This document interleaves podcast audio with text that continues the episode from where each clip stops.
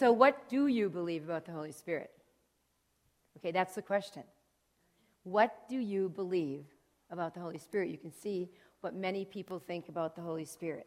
If you believe something that's a misconception about the Holy Spirit, or if you believe that you know you're not really sure actually who the Holy Spirit is, or if you know you do not have the Holy Spirit in your life, then you will never ever be captivated by him.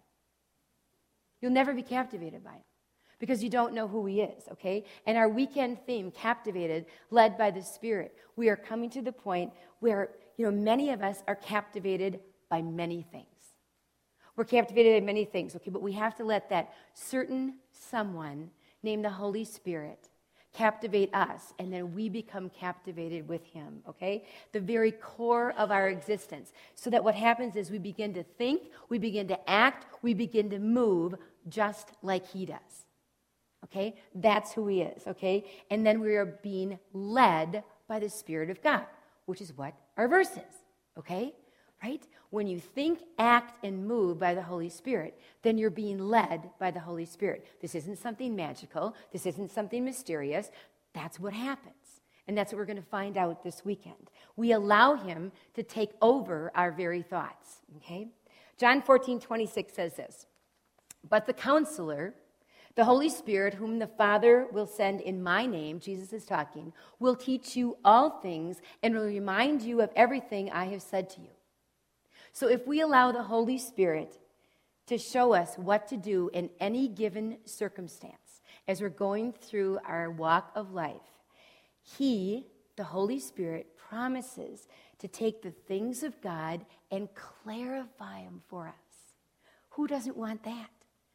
The things of God and then clarify them to us as we are walking, okay? And so what happens is is that the secret of our public life then is really our private life, isn't it?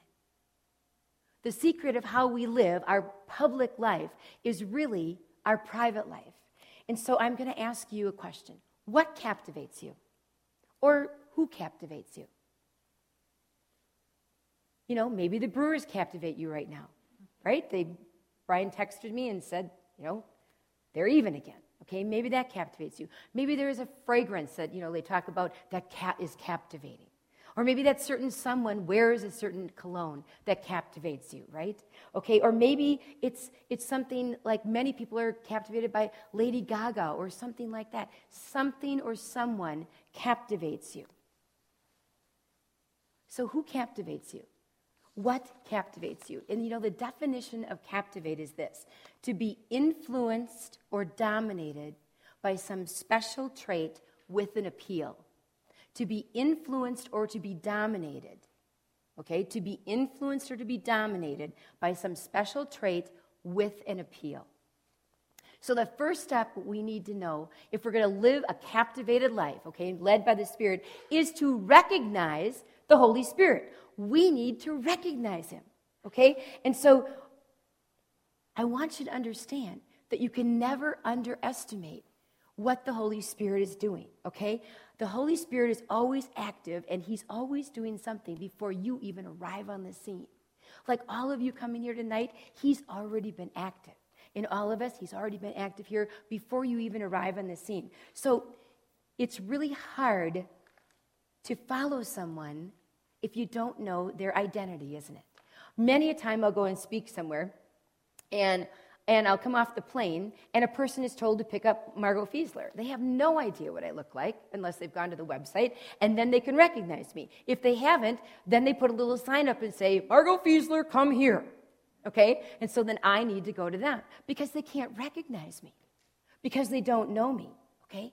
That's the same challenge that we have with the Holy Spirit. Once again, you cannot be captivated by him, led by him, if you do not recognize him. We're going to learn how to recognize the Holy Spirit in our lives. Many a time when I'm driving, what happens to, you know, I'll stop and ask for directions, which is even better than your GPS, because then the person that I asked last time, this lady goes, Oh, you know what? I know right where that church is. You know what I'll do? I'll get in my car and you follow me Isn't that great? All I had to do is follow her. I didn't have to hear, well, go five blocks, turn right, there's a BP there, go another five miles, then it's an angle street, then you have to turn left. No, all I had to do is keep my eyes on the car ahead of me and follow because that car was leading me. You guys, that's how the Holy Spirit leads. That's how easy it is. That's how He leads. But if I were to take my eyes off that car that was leading me to the correct destination that I need to speak at, guess what? I'd end up at the wrong destination. If I started following another car, I would end up at the wrong destination. So I had to keep my eyes on the leader. And it's the same thing with the Holy Spirit. Plus, we're going to learn that the Holy Spirit attempts to do amazing things in our lives. He attempts to convict you, He attempts to guide you, to illuminate the Word of God to you. Not only did He inspire it, but now He illuminates the Word of God to us. He teaches us, He assures us, He intercedes for us. That's praying. The Holy Spirit prays for you, and He warns you. And we're going to find out all about the personality of the Holy Spirit because it's the person of the Holy Spirit. Do you talk to Him? He has a personality. Do you talk to Him? He's your helper. And we need to keep in step with Him. Just like you'll experience when you do the prayer walk in learning how to walk with the Spirit, to walk with the Spirit, to keep in step with Him. Years ago, A.W. Tozer said this listen carefully. The spirit filled life is not a special deluxe edition of Christianity. Okay, did you hear me? The spirit filled life is not a special deluxe edition of Christianity. It is part and parcel of the total plan of God for his people. You must be satisfied that it is not abnormal. I admit it is unusual because there are so few people who walk in the light or enjoy it, but it is not abnormal. Don't you desire the captivated, spirit led, spirit filled life? Bill Bright, who is the founder of Campus Crusade for Christ, which is now called Cru, he used to say this Being filled with the Spirit is as easy as breathing out and breathing in. As breathing out and breathing in. And we're going to do a lot of breathing this weekend at Fort Wilderness at our fifth annual retreat we are going to um, unravel who the Holy Spirit is to us and then allow Him to captivate us as we're captivated by Him.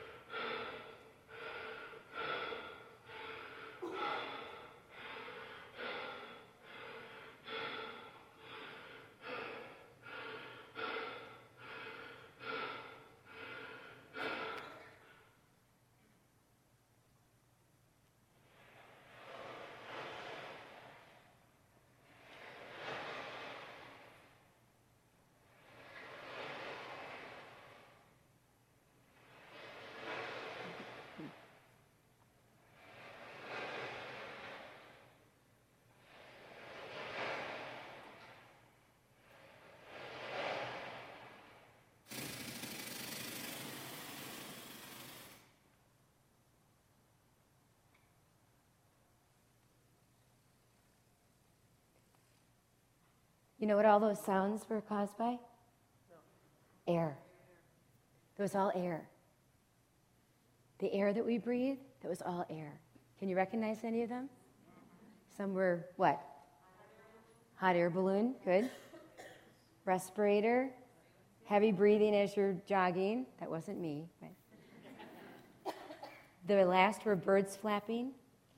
A hummingbird was the last one. Uh, that. You hear the wind chimes? Everything caused by air, okay? The air that we breathe, okay? And I'm going to share with you on how the Holy Spirit works in and through our life with that. We ended with, This is the air I breathe, right? And we went into all these incredible sound effects of air. And basically, what we do through life is we inhale and we exhale, and we inhale and we exhale, and we inhale and we exhale, and we inhale and we exhale. This is the air I breathe, your holy presence living in me. Holy Spirit, I just ask that you take uh, your words in and through me and speak loudly to me. Change my heart. Speak loudly to these women. Change their hearts, Lord. May, may they hear from you because my words are not life changing, but yours are. May we sit on each one of them and hear your voice. We expect to be changed before you, in and through you, Lord, this very night. May we give you full sway. I pray these in your name, Jesus. Amen. Have you ever stopped to consider how wonderfully powerful air is? I mean, just all those, you know, at first you're like, I don't know what this is. Oh, I know what that is. Oh, I wonder what that is. And I could just feel, you know, oh, what is this? What is this? What is this? And what happens is it's common everyday air that makes it possible for what? Huge airplanes carrying all kinds of passengers, tons of cargo to fly what? 30,000 feet up in the air. It's air that allows that. Okay, it's air that in pressurized ballast tanks, in submarines, okay, allows huge nuclear submarines to go to the very depth of the oceans and then come up when they want to and wherever they want to. It's air. When it's given enough velocity, it will do devastating things. Did you hear the one that was tornadic? Did you hear that devastating things? Do you remember the one uh, in Old World, Wisconsin, when the tornado came through? The wind, uh, we went and we cleaned up a lot of that mess with our church. And I'm telling you that it was amazing. It was, it was basically like a giant saw had cut thousands and thousands of trees perfectly about three feet up from the ground, about a hundred feet wide. It's amazing. Air did that. Air did that. You know, did you know that if you take air and you contain it in a bunch of networks of a network, I should say, of hoses and valves and put it under enough pressure, what it does, it brings our autos to stop. It brings locomotives to stop. It brings huge semi trucks to stop. Air pressure brakes, right? Did you know that air, if it's pushed through the right tools, air will break concrete? Air will break concrete. Think about it.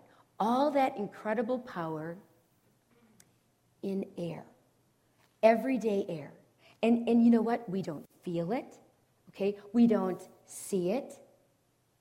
We don't smell it, unless you just got back like we did from um, Uncle Bill's hog farm. Then you smell it, okay? But it's air. It is always, we can't hold it in our hands. We can't, you know, but what it is, is it keeps us alive every single minute. Our sweet Mary, uh, who comes to BSL on Wednesdays, um, she has oxygen to be even able to breathe.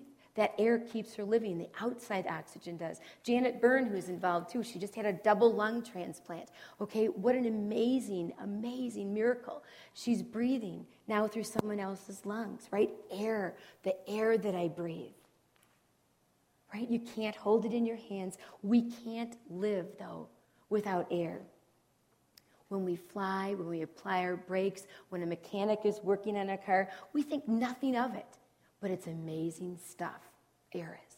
It's amazing. And just because, listen carefully, just because something is invisible does not mean that it's unimportant or it's not powerful. Just because it's invisible doesn't mean that it's unimportant or that it's weak. And I think grasping that principle is going to go a long ways in our weekend as we share about the Holy Spirit, to understand Him, to recognize the gift of the Holy Spirit. He is a gift. And one of the most common words used for the Holy Spirit in the Old Testament and the New Testament is word for air. In the Old Testament, it's a, it's a Hebrew word said ruach, R U A C H, ruach. That's the Holy Spirit used word in the Hebrew for air. In the New Testament, it's pneuma, which we get our word pneumatic from, our English word pneumatic from. And tonight, I want you to understand that even though He's the third person of the Trinity, the Holy Spirit, even though He's invisible, He is certainly not impotent. He is absolutely necessary for you to be a Christian, for me to be a Christian. He is vital as air is to our life, He is just as vital to our Christian life. If you have your Bibles, I want you to open them up to John 14. I'll wait for you for a minute. John 14, beginning at, at verse 16. Tonight we're going to look uh, at have our Word of God as well as we're going to be going through some PowerPoint stuff uh, so that you, we're going to be all over the Word of God so you're able to see it and not have to be continually delving in, okay? So those will be on PowerPoint as well. So if you're at John 14, I want to start at 16, and I'll give you just a little background. Jesus is speaking to his disciples late one night towards the end of the first Holy Week, okay? So let's get the context, right? Here it is.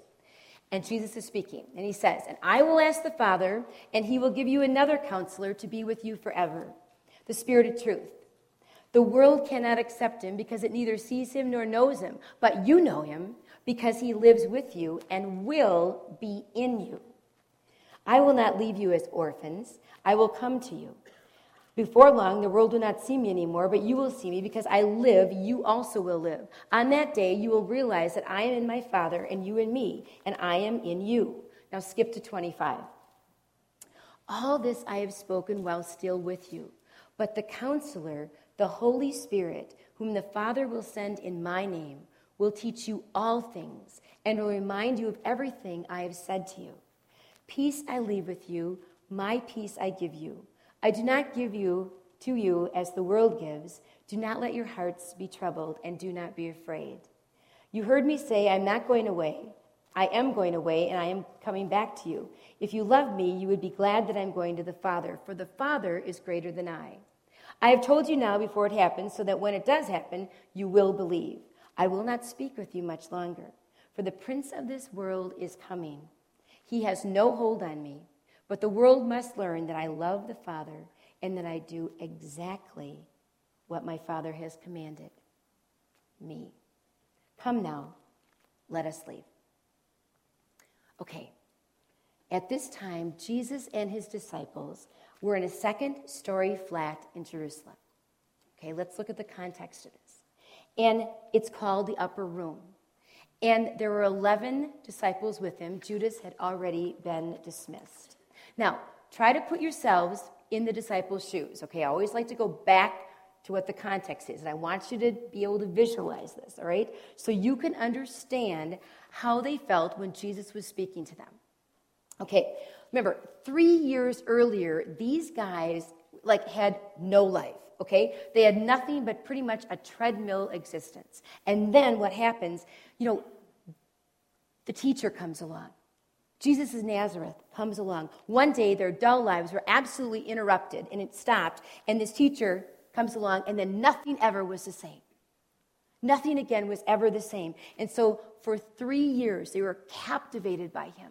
They walked with him. This is the man who spoke into them. This is the man who healed people, who healed the blind, who healed the lame, who raised people from the dead, who calmed the sea, who walked on water. This is Jesus. And because of this, they arranged their entire lives around Jesus, the teacher, around one thing being with Jesus. He's the one that gave their lives purpose, He's the one that gave their lives meaning. He filled the emptiness in them all. The disciples. But now Jesus is telling him, I'm going to die. I, am going to die. And that now he, their beloved teacher, will soon will be gone. And you have to understand that all of a sudden they realize that Jesus is serious about this. And they begin to panic. And what happens is, you know, they thought things like, you know, I'm never going to hear this voice speaking to me again. I'm never going to see those miracles happen again. I will never see those hands perform another miracle. And they begin to panic. And when they panicked, Jesus wonderfully didn't say, Get over it. He comforted them with these words. He said, Don't worry. I'm not going to leave you as orphans. He says, I'm going to send you another helper. I'm going to send you another helper. And he says, and he will even be more helpful than I am. Okay, are you following me? Jesus is sharing, okay, this other helper is going to be more helpful than I am. And see, he's not just going to be at your side like I am, he's going to be in you. He's going to be in you, he's going to be within you. Now, do you understand exactly what Jesus was saying here? Okay, because our Lord was trying to make the first disciples understand and realize that this helper that he is going to send would make their lives better than when he was walking with them in the flesh. And I'm sure they didn't believe him when he said that. Just like our kids, right, don't believe when we say, oh, you know what, um, this is, you know, something unpleasant, this is for your own good. And they're like, mm-hmm, right. Right? I am sure they're looking at Jesus like, mm-hmm, yeah. Okay, my life has been totally changed because of you. And you're telling me you're going to die, but this other helper is going to be more help than you are. But it was for their own good. It was absolutely for their own good. It was for their advantage that Jesus would leave and that God could send the Holy Spirit to his people, okay? So, the question I always ask is Would you rather have walked and talked in the flesh with Jesus, or would you rather live now with the Holy Spirit inside of you? And many times we're like, Oh man, would it have just been great to be in that boat and then you just calm the storm and then you just walk over like Peter and I mean, you know, the Last Supper. I mean, can you imagine? But Jesus says it's more advantageous for us to live now. It's more advantageous for us to live now in the era of the Holy Spirit, the counselor, than it would to live with Jesus bodily in those days on earth. Now, think about that for a moment. Okay, on the Bible's authority, you and I, right now, you and I, right now, are better off than those people who looked and ate and drank and walked with Jesus. We are. On the Bible's authority, that's what he says. Why is that so? Because the Holy Spirit coming makes things better for us than it did for Peter, than it did for James, than it did for John, for the disciples, and all those other others prior to Jesus' ascension. Because of the Holy Spirit coming. And the main reason is thanks to the gift of the Holy Spirit because He doesn't just walk alongside us, He lives in us. The person of the Holy Spirit lives in us. The Bible says that all Christ followers, okay, all followers of Christ are given the same precious gift of the Holy Spirit the moment that they ask Jesus Christ to forgive them of their sin, that they believe that He went to the cross for them. Oh, yeah, He did it for the whole world, but He personally did it for me and he forgave my sin. And when we believe that individually, personally, guess what? The Spirit of Christ, the Holy Spirit, comes to live in us. The indwelling Holy Spirit. So, right off the bat, I'm going to ask you, right tonight, Where do you stand with Jesus tonight? Because, quite frankly, this weekend isn't going to make a lot of sense to you unless you know where you stand with Jesus. He knows where you stand with him, He loves you. He's always calling you. Is he still just a teacher to you, like the disciples and they're just walking alongside him? Or you have accepted the gift of forgiveness, what he did for you on the cross. And now he, by the Holy Spirit, lives in you. He lives in you. You have a choice. And there's no better time than to receive him now if you have not. It's as simple as that. It's as simple as that. You know how I know this? I know because I walked with Jesus as a teacher for years and years in my life.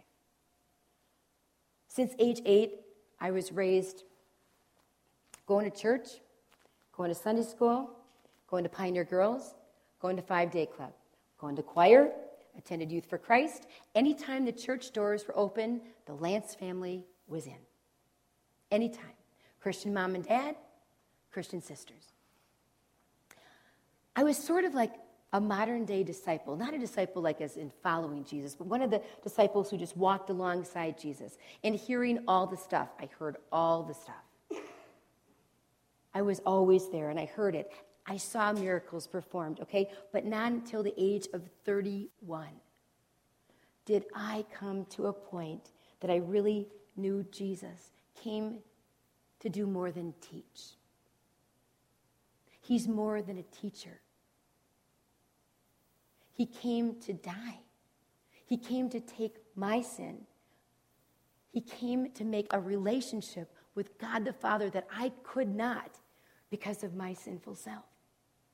He came to give himself as an ultimate sacrifice for me, not just to be a teacher of Nazareth.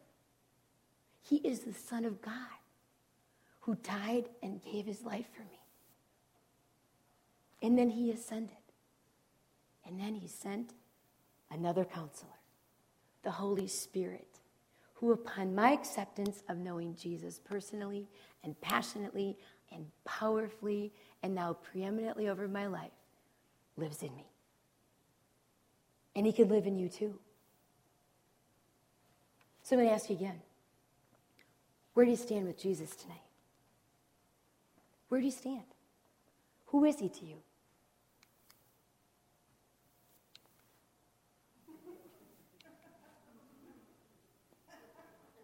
Hello?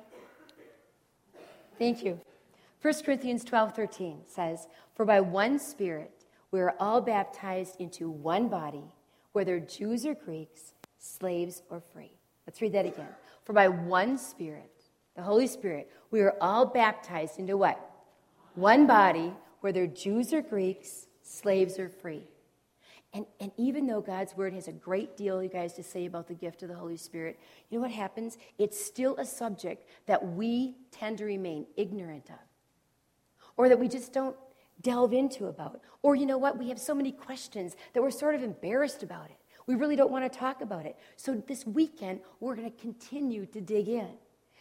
Most of us have a clear picture of God the Father, of His grace, of His love, most of us have a high clarity, of the understanding of God the Son, Jesus, and what he did for us.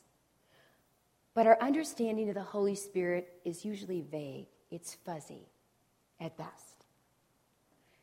There's going to be um, a Christian bookstore that will be here tomorrow, and one of the books I've requested them to have is a book called Know What You Believe. It's by the late Paul Little. It's just a tremendous book, and in this classic little book, he, he writes this of the three persons of the Godhead, Father, Son, and Holy Spirit, the Holy Spirit seems to be the least known and understood today. Yet he is most vitally and intimately involved in our initial conversion and birth into the family of God, as well as in the ongoing development of our Christian lives. Knowledge of an intimate relationship with the Holy Spirit brings us power, joy, and hope. When we neglect him, through ignorance or indifference, we ensure spiritual poverty. When we neglect Him, through ignorance or indifference, we ensure spiritual poverty. Now, why is it that so many of us know so little about this gift of God, the Holy Spirit, that Jesus promised in Acts 1? Open up for a minute to your Bibles to Acts 1, okay? In Acts 1, this is when Jesus says, This is what I'm going to do. It's Acts 1 4 and 5. And it reads On one occasion, while he was eating with them, he gave them this command. This is Jesus Do not leave Jerusalem, but wait for the gift my Father promised, which you heard me speak about. For John baptized you with water, but in a few days you will be baptized with the Holy Spirit. And then jump to 8. But you will receive power when the Holy Spirit comes on you, and you will be my witnesses in Jerusalem, in Judea, and all Samaria, and to the ends of the earth. So, why is it that we know so little about the Holy Spirit? Well, you know what? I think there are a couple of reasons. First off, the doctrine of the Holy Spirit, we think, is difficult to understand. We think it's difficult to understand. And then many of us don't want to tackle the difficult anymore in life because there's enough difficult in life. So why try to understand the doctrine of the Holy Spirit? Okay? We think it's mysterious, we think it's elusive. Okay? We have raised a generation of people who favor the easy way. And they don't want to dig in anymore. They want to avoid the complex truths. And what happens is it's just like college or high school students Instead of reading the whole book all the way through, like the classics like the Iliad and Odyssey or Moby Dick, just like I did, I got the cliff notes for it, right? That's what we tend to do. Or, secondly, we know so little about the Holy Spirit because he's placed third in the Trinity. There's God the Father, there's God the Son, and there's God the Holy Spirit. And you know, anything that's placed third, well, you know what, that can't be that important. You know, you always remember the first place. Second place, well, sorta. Third place, not so much. And then, thirdly, we neglect the Holy Spirit because there's this tendency to refer to the third person of the Trinity as an it. As an it. Many of us think of the Holy Spirit as a non person. We think of him like a force of Star Wars or something, right? We, we, we think of him nothing more than an impersonal force. And that is a misconception. That is not true that we are going to address this weekend. So, then who really is the Holy Spirit? The first reference to the Holy Spirit comes from Genesis 1, verse 2. Read this with me. It's on the board. Ready? Now the earth was formless and empty, darkness was over the surface of the deep, and the Spirit of God was hovering over the waters. Who was hovering over the waters? Spirit of God. Who is that? Holy Spirit. Excellent. Okay, his influence is noted throughout the whole Testament. Okay, the Holy Spirit is throughout the whole Testament, Old Testament. Okay, but it's more pronounced, his influence is more pronounced in the life and ministry of Jesus. Finally, remember, after Jesus ascended to heaven to be seated at the right hand of God the Father, right? In that place of power, he sent the Holy Spirit to be our counselor, right? To be our comforter. Okay, John 14, 26. Read this with me. But, ready? Up on the board. But the counselor, the Holy Spirit, whom the Father will send in my name, will teach you all things and will remind you of everything said to you. Whoa. The counselor, the Holy Spirit, whom the Father will send in my name. Do you see this? Both the Father and Son were involved in sending the Holy Spirit. Whom the Father will send in whose name? Jesus' name. Right? They were both involved in sending the Holy Spirit. Will teach you just some things. All things. Will teach you all things and will remind you of some of the things that I mentioned to the disciples. No, will remind you of everything I have said to you all, everything. Holy Spirit. Okay? Look at the next one. John 15, 26. I want you to read it again with me. When the counselor comes, whom I will send to you from the Father, the Spirit of truth, who goes out from the Father, he will testify about me. Okay, when the counselor, who's that? Holy Spirit comes, whom I will send to you from the Father, who's I? Jesus will send from who? The Father, okay? The Spirit of truth, who's that? Holy Spirit, who goes out from the Father, will do what? Testify about Jesus, okay? Testify about Jesus, okay? The Greek word for comforter or counselor, okay, or helper is paraclete. P A R A C L E T E, paraclete, okay, meaning the one called along beside. The one called along beside. It also means one who energizes, one who strengthens, one who empowers the believer in Christ, okay? And so the Holy Spirit also came to witness to Jesus about Jesus Christ and to glorify him. Okay? Let's look at this verse. John 16, 13 and 14. Read with me again. I want you to read this. But when he, the Spirit of truth, comes, he will guide you into all truth. He will not speak on his own, he will speak only what he hears, and he will tell you what is yet to come. He will bring glory to me by taking from what is mine and making it known to you. Okay. Now follow me on this. As Jesus had come to reveal, exalt, and glorify who? the Father, okay? As Jesus had come to exalt, reveal, and glorify the Father, the Holy Spirit was sent to reveal, exalt, and glorify Jesus, the Son. The Son, okay? So it logically follows that the more we allow the Holy Spirit to control our lives, the more we shall love and serve Jesus, okay? And the more we'll be conscious of his loving and abiding presence. Are you following me? Okay, listen closely. And then when we are led by the Spirit, remember the Spirit doesn't drive you, He doesn't whip you into shape, He leads you. We follow, okay? It's a choice. When you're led by the Spirit, we are filled with Jesus. Okay, this is what the verse is saying. Thus, when we're filled with the Holy Spirit, a power much greater than our own is released within and through us for victorious living, for joy, and a fruitful witness for the Savior. Are you following to see how that works? That's what happens. That's what happens in and through our lives. Without the power and guidance of the Holy Spirit, we cannot experience power, joy, and the wonder of a supernatural life right here on earth. We don't receive the Holy Spirit and He comes to live in us just for heaven. Yes, He's a seal. Yes, He's a guarantee for us. We're going to learn all about that. But it's just not for heaven, it's for now. It's for living in power and joy now. As the Holy Spirit in and through us exalts, reveals Jesus Christ in and through us. The Holy Spirit is the Spirit of Christ in us.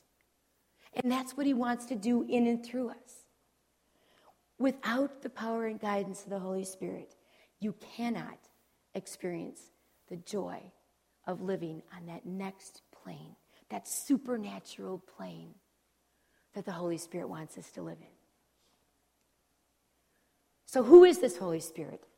And how is he related to all of us if we are believers, okay? The first thing I want you to understand is the Holy Spirit is not an it. He is not some force. He is a person. He's the third person of the living God, okay? Let's look at John again. John 14, 16, and 17. I want you to read this once again with me.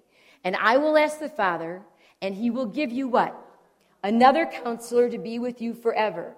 The Spirit of truth the world cannot accept him because it neither sees him nor knows him. But you know him, for he lives with you and will be in you. Okay, notice Jesus referred to the Holy Spirit as what? Him. You see the big hymns that come out? Him. Okay, the world cannot, cannot accept him because he neither sees him nor knows him. But you know him because he lives with you and will be where? And will be in you, okay? Numerous texts in the Word of God show that the Holy Spirit does things that only a person would do. He's not some vague, ethereal, magic, ghost kind of impersonal force, okay? He is a distinctive personality. He is a person. He is just like you and me, except he's God. Specifically, he has knowledge or intellect, he has a will, and he has emotion. He has mind, he has will, and he has emotion. Just like we do. We're made up of mind, will, and emotion, just like we are. Okay? He has infinite intellect. Let's look at this. 1 Corinthians 2:11. Read with me again. For who among men knows the thoughts of a man except the man's spirit within him? In the same way, no one knows the thoughts of God except the Spirit of God. Who knows the thoughts of God? The Spirit of God, okay? The Holy Spirit knows the thoughts of God, okay? And the Holy Spirit imparts knowledge to you, okay, and to me. So the Holy Spirit's not an impersonal force. The Holy Spirit is a person with infinite intellect, infinite knowledge. And secondly, he has a will. He has a will, okay? Let's look at this. The Apostle Paul is talking about this as the Holy Spirit distributes spiritual gifts. And in 1 Corinthians 12 11, he says, Ready? All these are the work of one and the same Spirit. And he gives them to each one what? Just as he determines. Okay? That's the key. How does he give us our spiritual gifts? As I want them? I want this. I want that. Does he give them as I want them? No, just as what? He determines. The Holy Spirit determines it, okay? It's, it's the fact that He has a will. The Holy Spirit makes decisions. He's making decisions in you right now. He's not a power to be harnessed, He's not a power to be manipulated. We don't take Him and tell Him what to do, okay? To tap into the Holy Spirit is not to enhance your ability to carry out your will. Ever do that? Oh, yeah right? To carry out your will. No, that's not what happens. The power of the Holy Spirit is available only to us when we want to carry out His will. We don't tap into His power and say, I'm going to do this. No, we listen and surrender and listen to Him, and He leads, and we follow because we want to carry out His will. We want to carry out His will. He not me, not you, decides what spiritual gifts I get. He's not our servant, He is our guide. He's the one that decides. So He has infinite intellect, He has a will, and then lastly, He has emotions. The Holy Spirit has feelings. Did you ever think about that? He has feelings. The Holy Spirit in you has feelings. In Paul's letter to the Romans, he referred to the love of the Spirit. Romans 15 30. Once again, read with me. I urge you, brothers, by our Lord Jesus Christ and by the love of the Spirit, to join me in my struggle by praying to God for me. Okay? The letter of the church. Okay, what is he saying? What does he say? By the what? Love of the Spirit. Love is what? An emotion. Right? By the love of the Spirit. He has emotion. And then in the letter to the church at Ephesus, he says this. And what?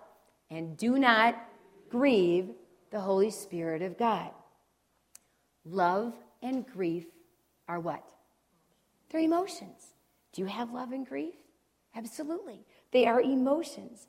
Not only does the Holy Spirit then have a personality, right? He has a mind, will, and emotions, infinite intellect in his mind, will, and emotions we have to remember that he possesses all the divine attributes of God because he is God.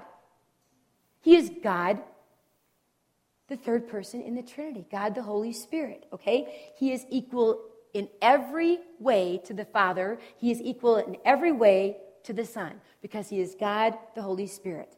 And in Acts 8 29, it says that the Holy Spirit speaks he commands. And in this text, he tells Philip, go to that chariot and stay there. Okay? And, and because Philip obeyed the Holy Spirit, He obeyed the Holy Spirit, the commands of the person of the Holy Spirit. That day, a man with great influence in the Ethiopian government became a believer, became a Christian, because Philip obeyed the person of the Holy Spirit in him that said, Hey, guess what? You need to go over here. You need to do this. And he obeyed. How sweet is that? Acts 8 29. Several passages of Scripture say that the Holy Spirit does the work of a person. Does the work of a person. He testifies, he comforts, he repro- reproves, he helps, he guides, he enables. I want you to look at Romans 8:26, where it says that the Holy Spirit is praying for us, saying, read with me.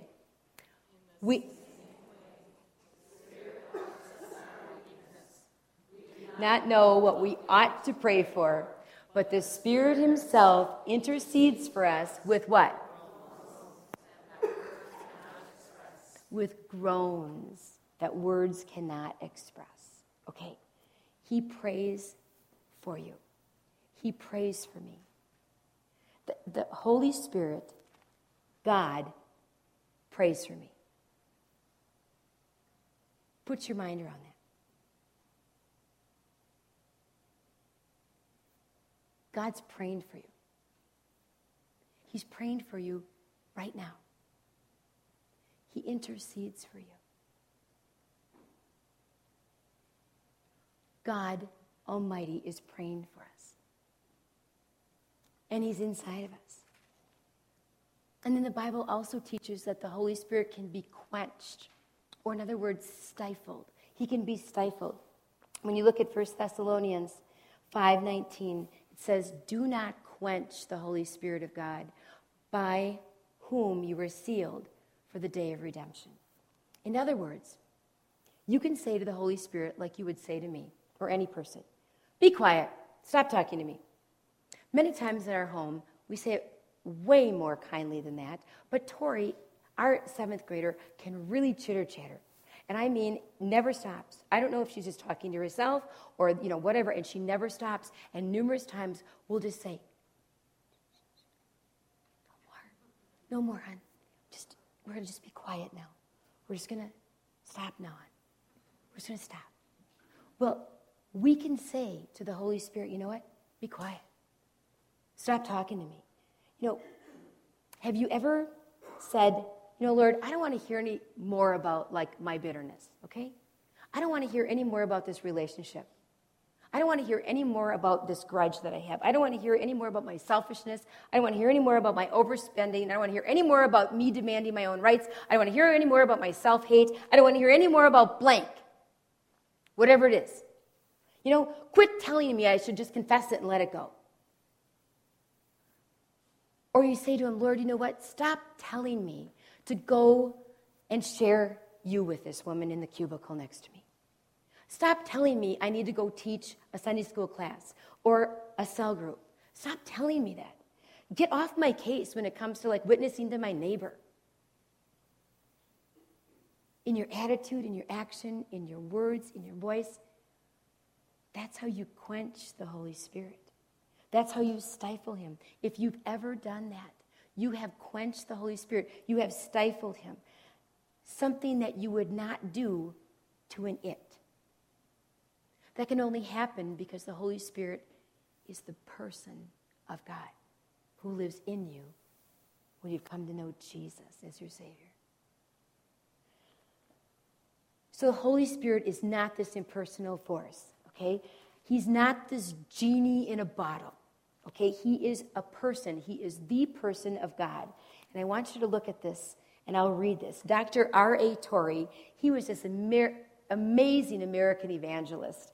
Uh, back in 1894, he knew D.L. Moody, who did Moody Bible Church, and he was one of the first uh, presidents of Moody Bible Institute, and he was a pastor at Moody Bible Church years ago, 1894 in Chicago. And he says this one of the most fruitful sources of error and unwholesome enthusiasm and fanaticism is the thinking of the Holy Spirit as an it, an influence, not a person.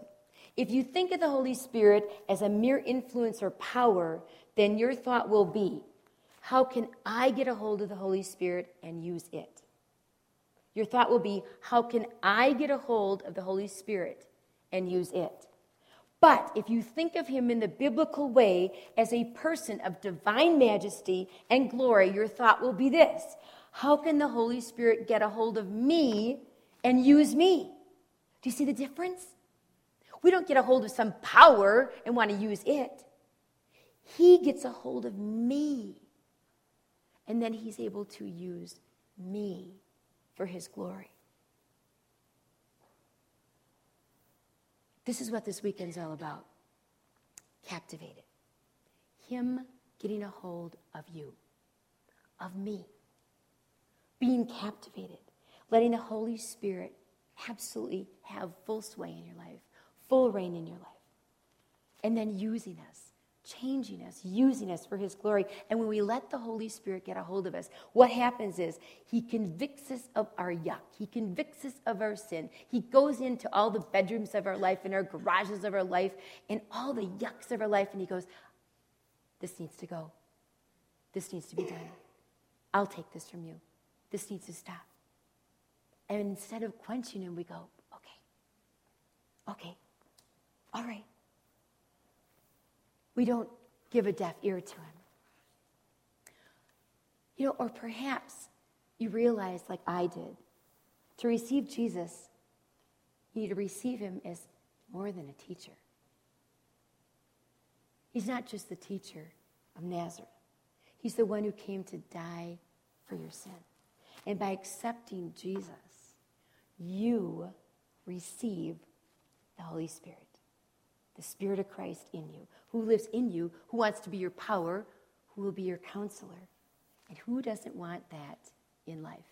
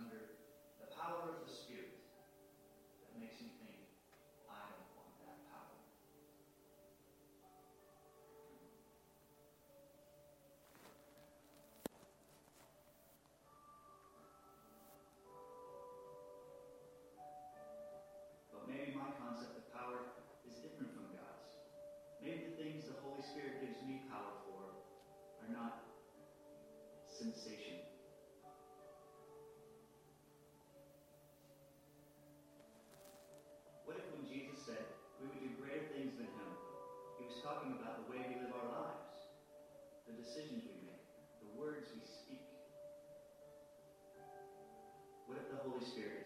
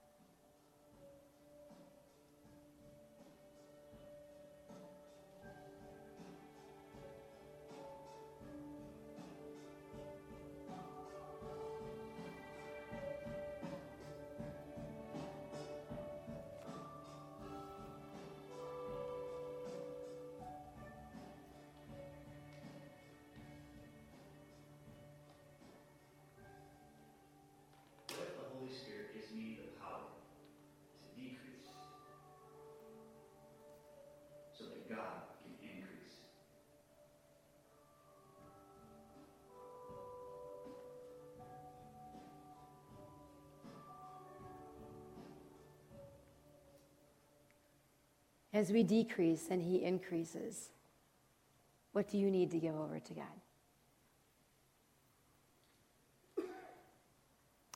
So the person of the Holy Spirit can shine more brightly, more brilliantly through you. What strongholds are still in your life?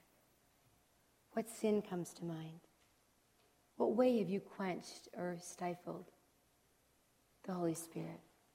What do you struggle with? He already knows. He's God. He knows your thoughts before one of them has ever come to be. And He's waiting for you. Is it a grudge? Is it pride? Is it yelling at your husband? Is it deceit? Is it unforgiveness? Or maybe you were a fake like I was for years until I was 31. Or you just maybe never knew that you could receive the gift of the Holy Spirit, that this is what God had planned for you, that you could receive his gift by accepting what Jesus did for you on the cross. You never knew it. He's already forgiven you of your sin. He's just waiting for you to join him in that. He's already done past, present, future. It's done, it's finished. He just wants you to join it, whatever it is. On your seat, you were given three post it notes. I want you to get those out. And as David plays, I want you to write whatever it is, I want you to write them out. What is holding you back? What is a stronghold in your life? What is it that God is speaking to you right now that you need to give over to Him? Or maybe it's the fact that you need to know Jesus, that tonight is the night that you're going to accept Jesus and the Holy Spirit comes to live in you, power in you. Maybe that's what you write down. Whatever it is, I want you to write it on very quietly on three different post it notes. And then I want you to fold over that post it note and very quietly walk to your balloon and place it on your balloon. And as David plays, then you'll be able to come back to your seat and we will end in prayer and song. So this is your time alone with the Holy Spirit. And so listen to Him.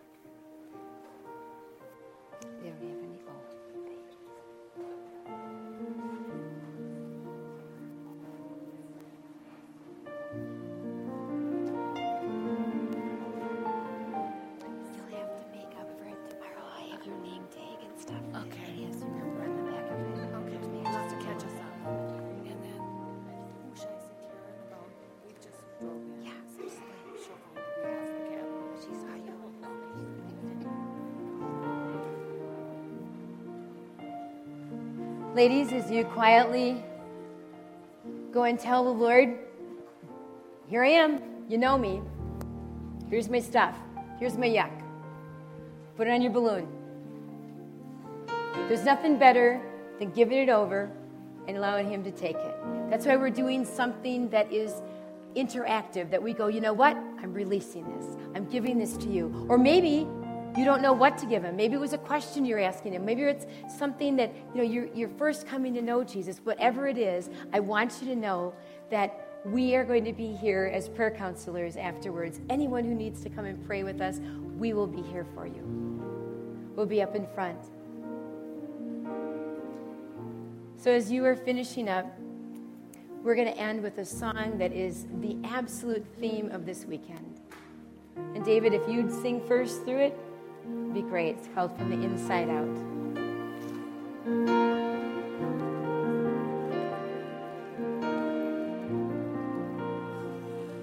A thousand times I've failed, still your mercy remains.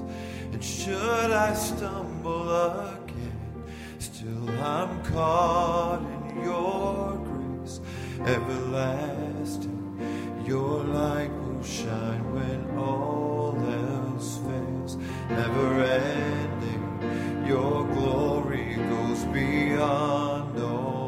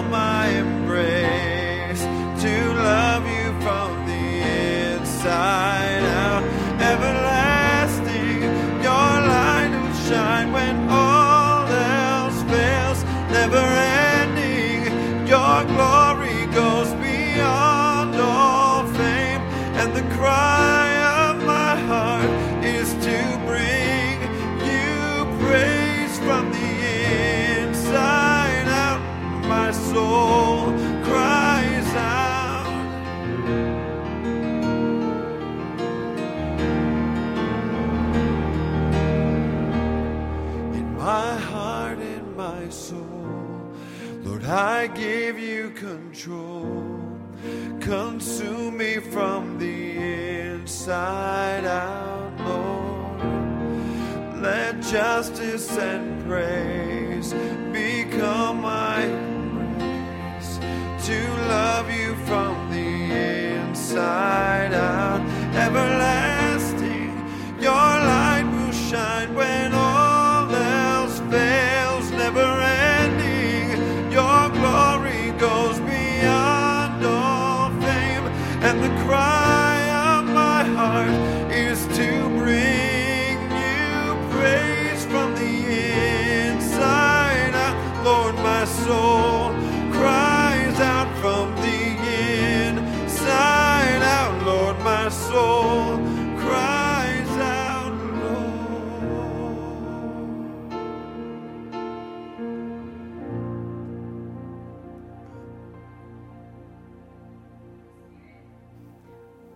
Have uh, communed with you tonight.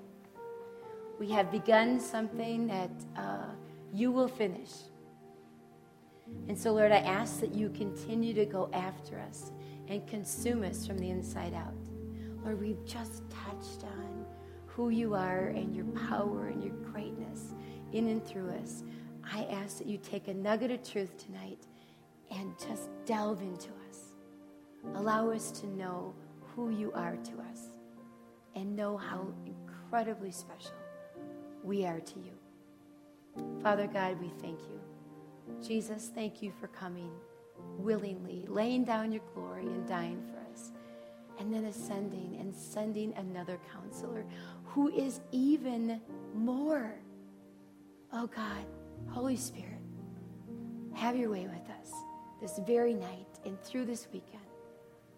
We want to know you more. We praise you and we give you all glory. In Jesus' name, amen. All right, ladies. Um, thank you, Margot. Thank you, David. Um, just a f- last minute announcement we're going to have some great homemade cookie bars um, hot chocolate and hot cider that I've been told has been cooking all day. So um, they provided that for us in campgrounds, which is the coffee shop right across. So you can walk out through the back, grab a snack, come back in here, mull in the hallway, do what you want. But then we're going to come back in here. We're not going to be able to do the campfire outside because it's a little too wet and windy. So we're going to do that in here. We're going to have some great stories about how Fort came to be. Um, as well as just some encouragement time and some fun singing. So don't miss out on that. And um, a couple other little things. Tomorrow morning, coffee shop is open at seven. We're going to do a hike in the morning if you'd like, if you don't want to sleep in. That's at 7:15. Meet at the flagpole right outside here. Breakfast at eight, and 9:30 is our session tomorrow. There is one bathroom in the hallway that is labeled for gentlemen. Don't use that one, even though it's probably the other ones might be a little busy. But use the word. There's one downstairs or the ones in the back for the ladies. So if you have any questions, please find any one of us. If you arrived late, hi Michelle, um, please find me so I can help you guys get settled in. So I'm here to serve you guys. Have a great night.